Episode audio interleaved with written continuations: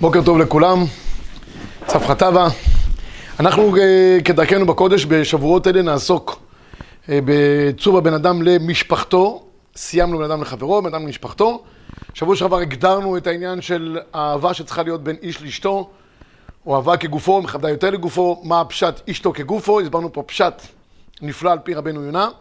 אני ברשותכם היום רוצה לעסוק בנושא פרובלמטי אולי נוסף, בתוככי המשפחה. הרי כל הנושאים שנעסוק בהם זה נושאים פרובלמטיים בתוך המשפחה, שצריכים עיון הלכתי, לא רק רעיוני, לא רק טיפול זוגי, כמו שהיום ברוך השם מצוי שכל אחד עם זקן וקצת קרס עושה טיפול זוגי. אנחנו גם צריכים להסתכל על דברים מבחינה עיונית, הלכתית, וזה המבט שאנחנו רוצים לתת לכל דבר באורחות חיים שלנו. בסופו של דבר, כל דבר צריך מבט הלכתי, ולא רק דברים רוחניים בלבד. אז היום אני רוצה לעסוק בדבר פרובלמטי, כמו שאמרתי, עניין העזרה של הגבר לאישה בבית. יש הרבה מטלות בתוך הבית. להחזיק בית זה לא דבר פשוט, זה להחזיק מוסד על כל המשתמע מכך. יש תקציבים למוסד הזה, יש הכנסות, יש הוצאות. המוסד הזה צריך לתפעל, צריך לתפקד, יש פעילות שצריכה להיות בתוך המוסד. צריך להחזיק את כל הממצאים בתוככי המוסד הזה שנקרא בית.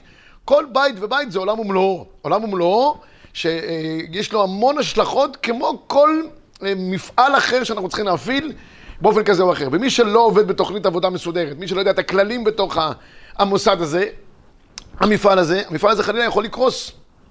כמו כל דבר, צריך חשיבה מוקדמת, צריך תוכנית שנתית, תוכנית חומש, צריך חשיבה, התייעצות, ישיבות וכו'. כך בדיוק זה גם הבית בישראל.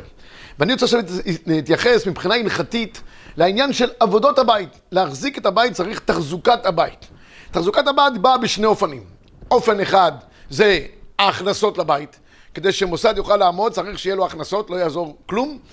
כך הקדוש ברוך הוא ברא את העולם. אנחנו חיים על זה שיש מצב של הכנסות, יש מצב של הוצאות, ואדם צריך להתפרנס באופן כזה או אחר. אז זה נקודה אחת. מי אחראי בבית להביא את הכספים שבהם המפעל הזה המשפחתי יעמוד על תילו לאורך ימים ושנים טובות בעזרת השם? ומעבר לזה שכבר יש ברוך השם הכנסות למשרד, חשבון הבנק הוא מלא, הכל טוב יפה, מי האנשים שמתפעלים את הבית? על כל המשתמע מכך, מתפעלים אותו מבחינה גשמית, גם מבחינה רוחנית.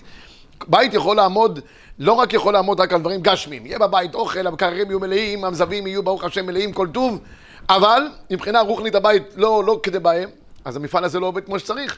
יש רק עניינים רוחניים, כולם שמי שמיים דבקים, אבל בסוף אין מה לאכול, העסק הזה לא עובד. בקיצור, צריך להחזיק את המפעל הזה בצורה מאוד מחושבת ומתוחכמת, אני אומר. ואם זה כך, אנחנו צריכים לדעת הלכתית על מי האחריות, מי הבוס פה.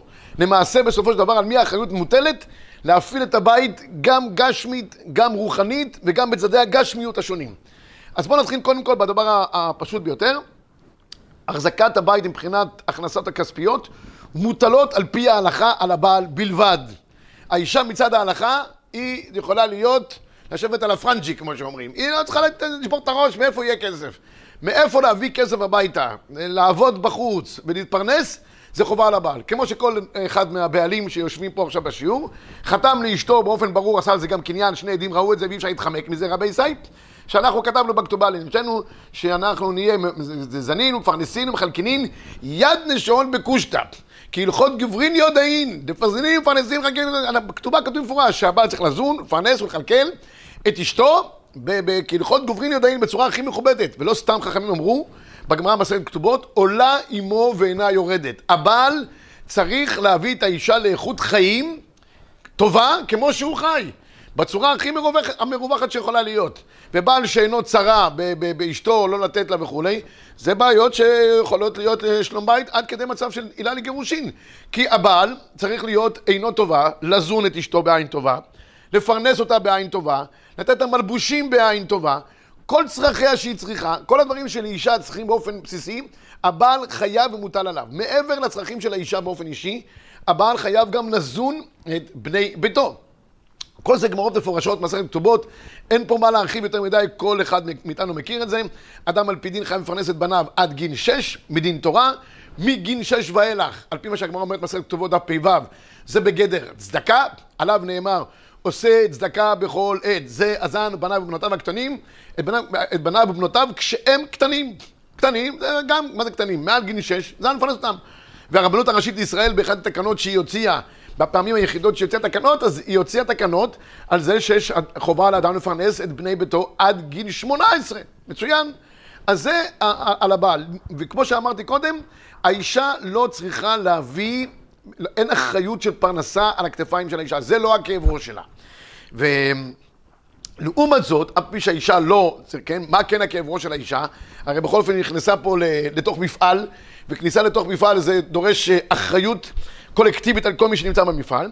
אז הגמרא, מסכת כתובות, בדף ס"א, אומרת כך, 4 יושבת בקדדרה. זאת אומרת, אישה, יש לה אחריות להפעיל את הבית. הכוונה היא צריכה, אולי נפרט את זה בלשון של המחבר.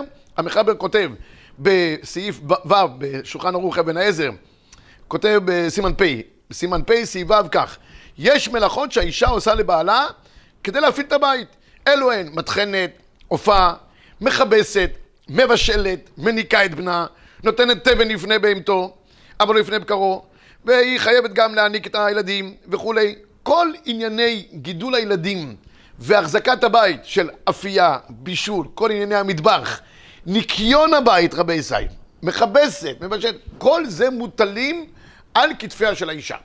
אלא מה? אומרת הגמרא, מסכת כתובות, אם האישה רוצה להגיד, שמע, אני לא, אין לי כוח כל הדברים האלה, אישה, הרכה בך והענוגה, אשר לא ניסתה כף רגלה הצג על הארץ, כלשון הפסוק בכתבו, אם את אני רוצה לשבת ככה, על מי מנוחות לנעלני, אין בעיה.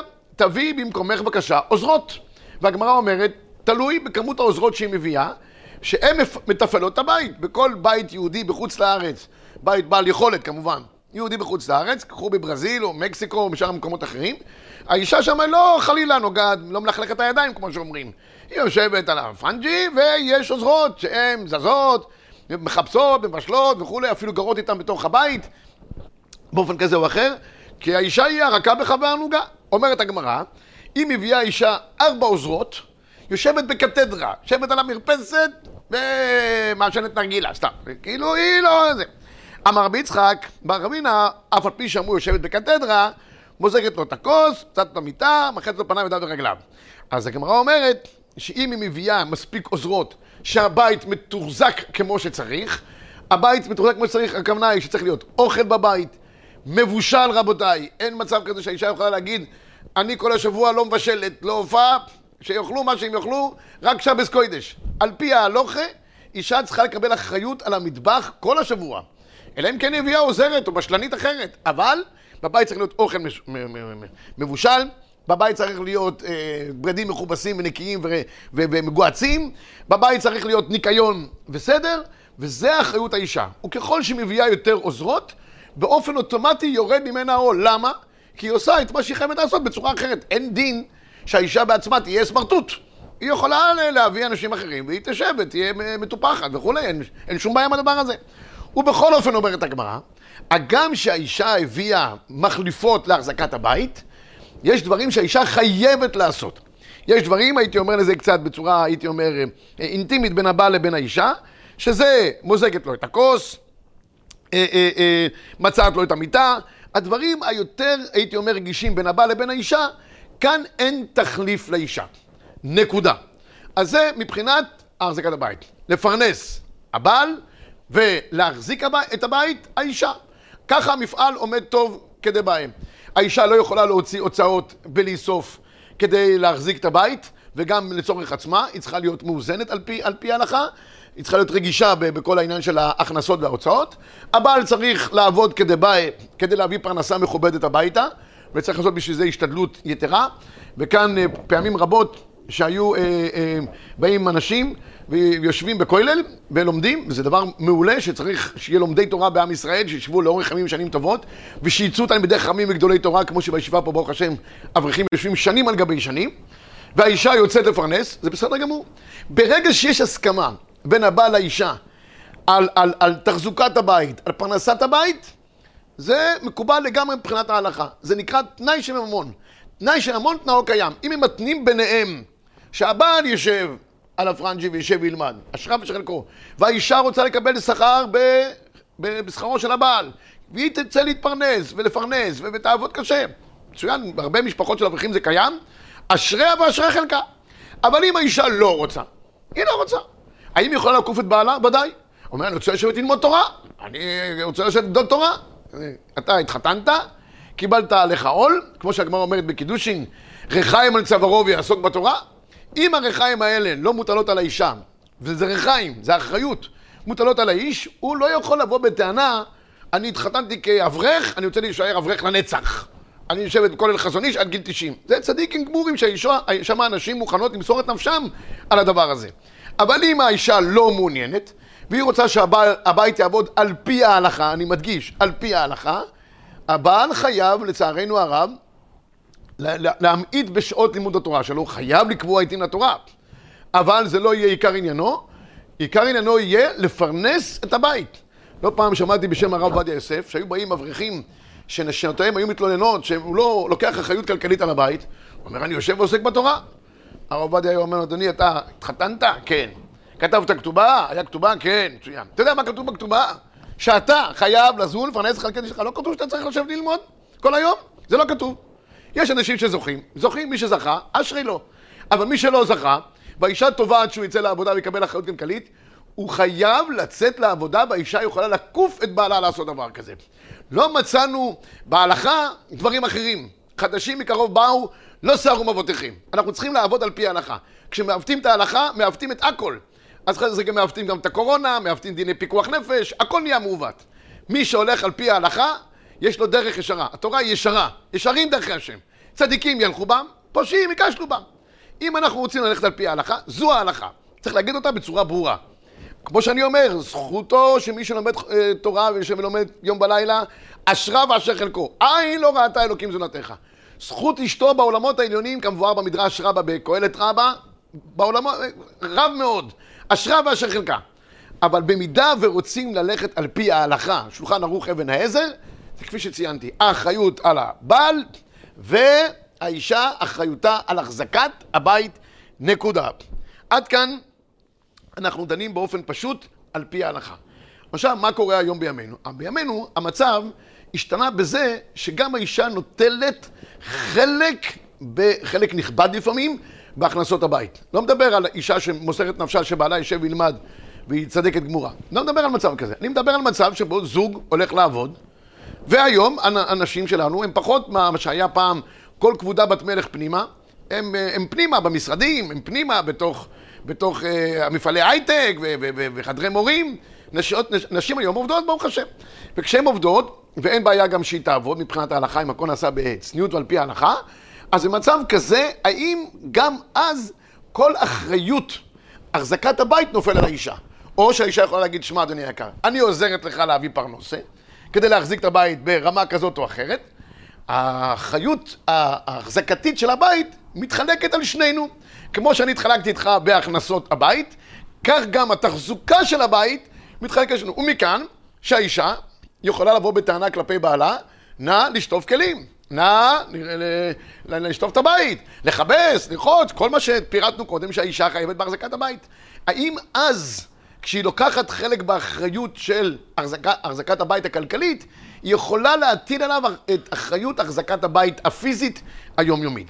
נתחיל מראש שמופיע, כמובן, מסכת כתובות. אומר הראש, הכניסה לא שפחה. אמר רב חגי ביטל מרב שמעון נחמני, לא שהכניסה ממש, אלא כיוון שראויה להכניס, אבל פי שלא הכניסה. פירוש שהכניסה לו ממון, שראוי לכל אדם שיש לו ממון כזה שיקנה ממנו 4 שפחות לשמשו. אומר הראש, אם ביארנו קודם שהאישה יכולה להסיר מעליה את עול אחריות הבית מכיוון שהיא הביאה שפחות, אומר הראש, לא צריך להביא שפחות בפועל, לא צריך להביא בצ'אצ'ות שנמצאות בבית כמו בברזיל, לא. מספיק שהיא מביאה ממון. היא מכניסה לבית הכנסות כלכליות. במילים פשוטות, הולכת לעבודה, מביאה משכורת. בו ברגע, היא יכולה להגיד לבעלה, תשמע חבוב, אני כבר לא חייבת בכל דיני החזקת הבית שפירטתי קודם, מתחנת, עופה, מכבסת, בשלת, מניקה את בנה, מתנת תה ולפני בהמתו וכו'. אופס, אני הכנסתי ממון, ממשיך הראש את דבריו ואומר, כן? אם יביא ממון שראוי לכל אדם שיש לו ממון כזה, שיקנה ממנו 4 שפחות. טענה, אחת שמצאתה משלו 4 שפחות, או ממון ראוי ל4 שפחות, הרי שבמקרה כזה היא יושבת בקתדרה. היא יכולה כבר להגיד, אדוני, אני מסירה אחריות. אמר רבי יצחק בר חנינא, אמר רב הונא, אף על פי שאמרו יושבת בקתדרה, אבל מוזגת לו כוס, כן? מחצת לו פניו וכו'. אף על פי שיכולה לשבת את זה, יש דברים מינימליים, כמו שאמרתי, דברים האינטימיים בין הבעל לבין האישה, זה אי אפשר לוותר. אבל שאר הדברים הפיזיים, הקשים של החזקת הבית, האישה מסירה אחריות. ואז, אני אומר, כשהיא מסירה אחריות, על מי נופלת האחריות? האחריות יכולה ליפול בצורה משותפת על הבעל ולאישה. שותפות היא שותפות. בין בהכנסות הבית להוצאות הבית, לבין האחריות בהחזקת הבית. ומכאן שגם גברים, היום במצב הנוכחי, שהשתנה בצורה כזאת או אחרת, נושאים בעול בהחזקת הבית. ויש לאישה גם יכולת תביעה ולהגיד לבעלה, תשמע, אדוני יקר, אפילו שבאת מעדה מסוימת, ושם דרך הגברים לבוא הביתה, לשים רגל על רגל, רק חסר שהאישה גם תרחץ פניו ידיו ורגליו, זה הדבר היחיד שחסר. יכולה להגיד לו, אדוני, אם אני יוצאת לעבודה, אנחנו שנינו אחראים לזה ולזה. זו על פי ההנחה. אומר השולחן ערוך באבן העזר, כל אישה, סימן פי, שתמנע מלעשות מלאכה ממלאכות שהיא חייבת לעשותן, כופין אותה לעשות. אישה לא רוצה לעשות מלאכות, כופין אותה לעשות. אומר המחבר, הרמה, ואינו זנה עד שתעשה. היא לא מקבלת מזונות, אם היא לא עושה את האחריות בביתה, כדבעי. ובית דין משמטים אותה, או מוכרים כתובתה, לזכור עליה, עבד או שפחה. וכל זה באומרת, איני עושה וניזונת. מתי אני אומר המחבר והרמה, שאני כופה את האישה לעשות העבודות, בית דין משמטים אותה, ולוקחים כתובתה וכולי, כשהיא רוצה חוסר איזונים. הבעל יעבוד בצורה הכי קשה שיכולה להיות, היא לא רוצה לעשות מלאכות. אבל, ממשיך המחבר ואומר, אבל אם היא אומרת, איני ניזונת ואיני עושה, הרשות בידה. אם אומרת, תשמע, לא רוצה מזונות, לא רוצה לעשות, הרשות בידה, היא יכולה לא לעשות דברים. וכן להפך, אם היא אומרת, אני ניזונת ואני גם מפרנסת, גם הרשות בידה להוריד מהבעל, להוסיף על הבעל את החזקות הבית. ואומר המחבר בהמשך, ויש אומרים, רמה, דאפילו באומרת ניזונת ונירסה, צריכה לעשות צורכי הבית. ולזה כופין אותה אף על פי שאינה ניזונת. בקיצור, מחלוקת האם בכל אופן היא חייבת כן או לא, אבל מה שאנחנו רואים מדברי המחבר והרמה, בסימן פי באבן העזר, שהדברים הם לא מוחלטים. אם יש מצב שבו האישה רוצה לשנות את התנאים, או שהמציאות בבית השתנתה, ואם כבר לא שחור לבן, הבעל מפרנס, האישה היא עקרת בית, מחזקת הבית, אלא הדברים מתערבבים, יש מקום להתערבבות בכל האחריות בתוך הבית. ולכן מכאן אני יוצא לגברים, שהאישה הולכת לעבודה, ואחרי זה חוזרת הביתה תשושה. כל אחריות הבית נופלת עליה, כיבוס וגיוץ וכו' וכו'. צריכים לשאת בעול, כי האישה שותפה איתך ביחד, ואתה על פי דין צריך להיות שותף איתה ביחד. חוץ מהדינים של ואהבת לאהבך כמוך, שאדם צריך לאהוב את אשתו לא פחות מאשר אוהב כל אחד אחר, ולעזור ולסייע. ואהבה זה לא רק במילים, זה גם בגוף. יש חסד שבממון, ויש צדקה שבממון, וחסד שבגוף. ולעזור לאישה גם על פי דין שהוא חייב, כי היא עוזרת לו בהכנסות הבית, וגם לעזור לה באופן פיזי, זו מצווה גדולה וחשובה. זה גורם לשלום בית, זה גורם לאהבה ואחווה שלום ורעות, וגם, כמו שאני אמרתי, זה גורם לחסד שבגוף, מעבר לחובה שיש פה. אני תמיד אוהב לחלק, בית לא עובד רק כאיזה מפעל טכני, כמו שאמרתי קודם. יש דברים טכניים בבית, יש עניינים משפטיים בתוך הבית, אבל הבית הוא הרבה מעבר. הוא הרבה מעבר, צריך את החום ואת האהבה ואת המאור פנים. והשותפות הזאת היא מוסיפה לכל החיבור האידיאלי של איש ואישה זכו שכינה ביניהם. וכשיוצרים מתח והבעל רק רוצה לקחת ולקבל, ויש לו תביעות ודרישות, אבל לא מוכן להיות שותף בלב ובנפש לכל העניינים שבבית, והאישה כן נושאת בעול, פה זה יכול לגרום חלילה למצב שבו השכינה לא יכולה לשרות באותו בית כדבעי. לפני שאני אעבור למהלך הבא הנוסף כדי להגדיר את הדברים יותר הלכתית, על פי מה שהגדיר גם מורנו ורבנו הרב אריאל באחד המאמרים שהוא כתב, אני רוצה לגעת בנקודה אחת חשובה נוספת, ואולי בשבוע הבא נרחיב בעניין הזה יותר. אמרנו שהבית מוחזק מבחינה גשמית ומבחינה רוחנית. עד עכשיו בשיעורנו דיברנו על העניינים הגשמיים. מעיקר הדין הבעל מפרנס, מעיקר הדין האישה היא מחזקת את הבית, את הבית. במקרה ויש מצב שבו הדברים טושטשו הגבולות, אז הכל טושטש ויש שותפות מלאה בכל עיני הבית. הבית גם צריך להיות מוחזק מבחינה רוחנית, וגם כאן צריכה להיות שותפות מלאה בין הבעל לבין האישה. הבעל מעיקר הדין הוא חייב למול את בנו, לבדותו, ללמדו תורה. חינוך מוטל באופן עקרוני על הבעל. יש פוסקים שאומרים, משנה ברורה אומר שגם האישה חייבת בחינוך ילדיה. אבל האחריות הבסיסית בהלכה קיימת על כתפי הבעל. לבעל צריך להיות אכפתיות שהילדים קמים ונוטלים ידיים ושומרים על כל מצוות עשה, וחלילה לא נכשלים על מצוות לא תעשה. צריך להיזהר מאוד שלא יקשלו גם אם הוא לא נותן להם בידיים, אלא אפילו נכשלים מעליהם, צריך להרחיק אותם מכל דבר של עבירה. בקיצור, חנוך לנער על פי דרכו בעשה ולא תעשה, מוטלים על כתפי הבעל. מעבר לכך, יש האישה שותפות בדבר הזה גם. איפה השותפות? האישה צריכה לקחת חלק חשוב מאוד, והיא לוקחת, וזה על כתפיה, את החלק של הרוחניות בתוך הבית, האווירה בתוך הבית. תמיד אני אומר, מצווה גוררת מצווה, עבירה גוררת עבירה, ואווירה גוררת אווירה. יש אווירה רוחנית טובה, זה נותן לעוד מהלך כזה שיהיה. יש אווירה רוחנית אחורה בתוך הבית חלילה, הדברים לא כדאי, זה ממשיך לגרור את הדברים הלאה. על האחריות של האווירה הרוחנית בתוך הבית. ולמעשה אני אומר גם, בזה שילדים מקיימים מצוות כדאי, זה נמצא הרבה מאוד למעשה על כתפי האישה. לא סתם, כבר אמרנו את הגמרא הזאת כמה פעמים, נשים במאי כזכיין. דאקראיו בניו לבית המדרש. הם דואגות שילכו לבית המדרש, שילכו בשמחה, שיחזרו בשמחה. התורה תתקבל עליהם באהבה ושמחה. ולכן, לא לחינם, הגמרא אומרת, גדולה הבטחה שהבטיח הקדוש ברוך הוא לגברים, לנשים יותר מן הגברים, והגמרא מביאה את זה בהרחבה, במסכת ברכות. לא נחזור, אבל זה רק עוד השלמה באחריות המשותפת שיש לבני הזוג בהחזקת הבית בישראל. זו נקודה מאוד קריטית ומאוד מאוד חשובה. אני רוצה לסיים את המהלך הזה של האחריות המשותפת שנותנת לילדים את הכוחות נפש להחזיק מעמד בימים קשים, כמו הימים עכשיו של ימי הקורונה, הסגריריים בתוך הבתים. וגם בסופו של דבר, כמו שאמרתי, הילד יוצא מתחת ידינו לחיים, מה הוא קיבל בבית? איזה כוחות? מה הוא ראה? מה הוא שמע? מהיחס של בני הזוג אחד לשני, מהאווירה בבית. את זה הוא לוקח איתו. וכשהוא לוקח את זה איתו, זה גם כי יסכין, לא יסור ממנה. וגמרא נפלאה, שחביבה עליי מאוד להגיד אותה באחריות הקולקטיבית על שני בני הזוג, בחלק ההלכתי הרוחני, יש גמרא במסכת חולין. גמרא במסכת חולין בדף כ"ד עמוד ב' אומרת, שכהנים במקדש היו נבדקים ונבחנים האם יכולים להמשיך את עבודתם במקדש על ידי רופא תעסוקתי. היו מביאים למקדש רופא תעסוקתי, שהיה מעמיד את הכהנים המבוגרים בשורה, ובודק את הכושר הפיזי שלהם. לא יוצאים לפנסיה בגיל 67, אלא על פי הכוח הפיזי שיש לכהנים. מה היו צריכים לעשות? היו מעמידים את הכהנים, והיו צריכים לעמוד על רגל אחת, תוך כדי העמידה על רגל אחת היו צריכים לחלוץ את הנעל ולנעול את הנעל.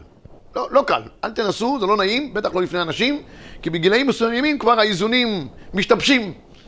אומרת הגמרא מסכת חולין, שהיה עומד שם רבי חנינה, סגן הכהנים, שהיה בן 80 שנה, עומד על רגל אחת, חולץ מנהלו ונועל מנהלו.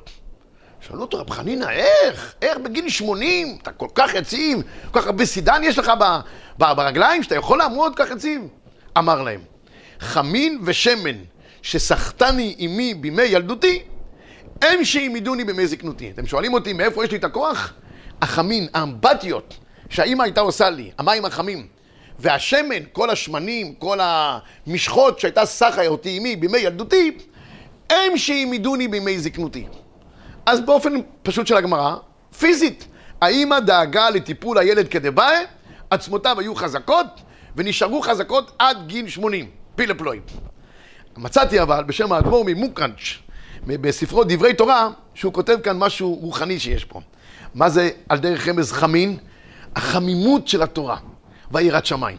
והשמן שמרמז על חוכמה, כמו שגמורה בגמרא במנחות, שהוא שמן, התורה היא שמן, שמן זית זך, שסחטה נעימי, הם דיינו תורה שבעל פה. על ידי ההתלהבות ולימוד התורה בימי הנעורים, זה אפשר להחזיק מעמד בימי הסבה והזקנה. שלא יתקרר חס ושלום מעבודת השם. אז החמין והשמן שנסחו בתוך גופו, הם שנתנו את הכוחות להחזיק עד גיל זקנה ושיבה. אני עבדכם הקטן אמרתי, שאולי הפשט בגמרא, שלעמוד, בדרך כלל אנחנו אוהבים לעמוד בחיים על שני רגליים. יציבים, הכל יציבות, יציבות בריאותית, יציבות כלכלית, יציבות משפחתית, חברתית, אנשים אוהבים יציבות. משהו משתבש, אנשים כבר מתחילים להשתגע באופן כזה או אחר. אבל לפעמים הקדוש ברוך הוא נותן לכל אחד מאיתנו ניסיונות, כל אחד והפה קלח שלו. ופתאום היציבות מתערערת, והאדם צריך לעמוד על רגל אחת, ובכל אופן צריך להמשיך ללכת. זה בדיוק מה שקורה עם חליצת הנעל. משהו פתאום משתבש, זוג צעיר, עוד בלי ילדים, השם ירחם, קורה משהו לבעל, והאישה צריכה להמשיך הלאה, משהו משתבש. אומרים רבי חנינה סגן הכהנים, בכל הניסיונות שהוא עמד בחיים שלו, הוא היה עומד על רגל אחת, ואנשים היו בטוחים שעוד רגע הוא נופל. איך הוא עוד יכול להחזיק מעמד? אמרו לו, רבי חנינה, איך אתה יכול לעמוד על רגל אחת, לחלוץ את הנעל ולנעול את הנעל? המשמעות היא, אני יכול להמשיך הלאה. יש לי את הכוחות נפש. מאיפה קיבלת כאלה כוחות נפש? הוא אומר, אני אגיד לכם, חמין ושמן שסחטני עימי מילדותי. הוא אומר, כשאימא שלי טיפלה בי, הייתה אומרת לי, חנינה, אתה תהיה אדם גדול. אני סומכת עליך. אני בטוחה שיהיה לך כוחות נפש לעמוד בכל מיני אתגרים וניסיונות בחיים. הוא אומר, וכל פעם שעמדתי על רגל אחת, ועוד רגע אני חשתי שאני מועד ונופל, הדברים הגדולים שאימי החדירה בי בתוך עצמותיי. כמו שאומר הפסוק, ותבוא חמיים בקרבו וחשמן בעצמותיו. החדירה את זה בתוך ה-DNA שלי. וכל פעם אני כמעט מעדתי, אבל דברי אימי שכל כך חינכנו בי, יכלתי לחלוץ את הנעל, רגע אחד להפסיק ללכת, אבל שוב לנעול את הנעל ולהמשיך הלאה. דיברנו היום על השותפות המלאה, שצריכה להיות בכל ענייני הבית. גם העניינים הפיזיים בתוך הבית, החזקת הבית בצורה הטובה, שלא יהיה מחסור בבית, כי זה גורם עוני, גורם ללחץ, גורם לעניות קשה, במצב של מתחים בתוך בני הבית, בין ההורים לבין הילדים. צריך שבבית תהיה הרווחה, ולהשתדל להרווחה, שהקדוש ברוך הוא ישלח ברכה בכל בית. זה העניין הפיזיים שצריך בבית. ואם האישה עוזרת, הבעל גם עוזר. יש תמיד הדדיות בתוך הבית, אחריות הדדית ועזרה הדדית. כבר מספרים שאחרי שעם ישראל היה במצרים 210 שנים, באו נשים לפרעה, אמרו לו, שחרר את הגברים מהעבודה הקשה, פעם של בנים. אמר להם פרעה, אבל כתוב, עבדו וינו אותם 400 שנה, אני מחויב למה שהקדוש ברוך הוא ציווה. אמרו נשים לפרעה, שחרר אותם, יעבדו אצלנו, תאמין לי, אתה תכסה את זה פיקס. אין לך מה לדאוג. אז אמרנו, צריך שיהיה עזרה הדדית, שותפות הדדית, גם גשמית וגם רוחנית. המתכון הזה הוא יעמיד את הבית על תילו. בשבוע הבא נביא דברי הרב אריאל על המצב העכשווי שקורה במצב שהאישה הולכת לעבוד, עד כמה השותפות בכל ענייני הבית היא הלכתית, היא נופלת על כתפי שניהם, ולאחר מכן נמשיך בעוד דברים פרובלמטיים ומעניינים שמתחוללים בתוך הבית בישראל. תבורכו, שבת שלום, וצפחת אבה לכולם.